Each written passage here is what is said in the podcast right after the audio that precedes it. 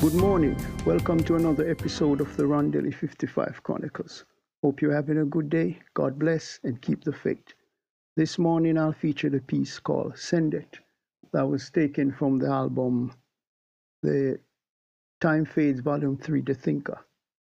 For this piece, I used a slightly offbeat drum and I did the same with the bass line and covered it with some with another bass on the guitar and some strings did the rest. The lyrics is the remorse of sinning again and again and looks at the consequences of giving in to sin and the sin causing agents.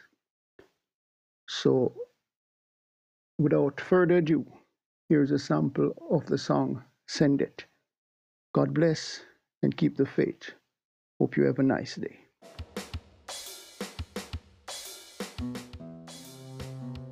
I sin again by having no faith. All these trappings awaken me in a zombie state. The codes of destruction, of trying to take. I'm thrown onto the precious future. Time breaks. Time bleeds, trials and needs. Impossible to fight feeling thoughts from what I read.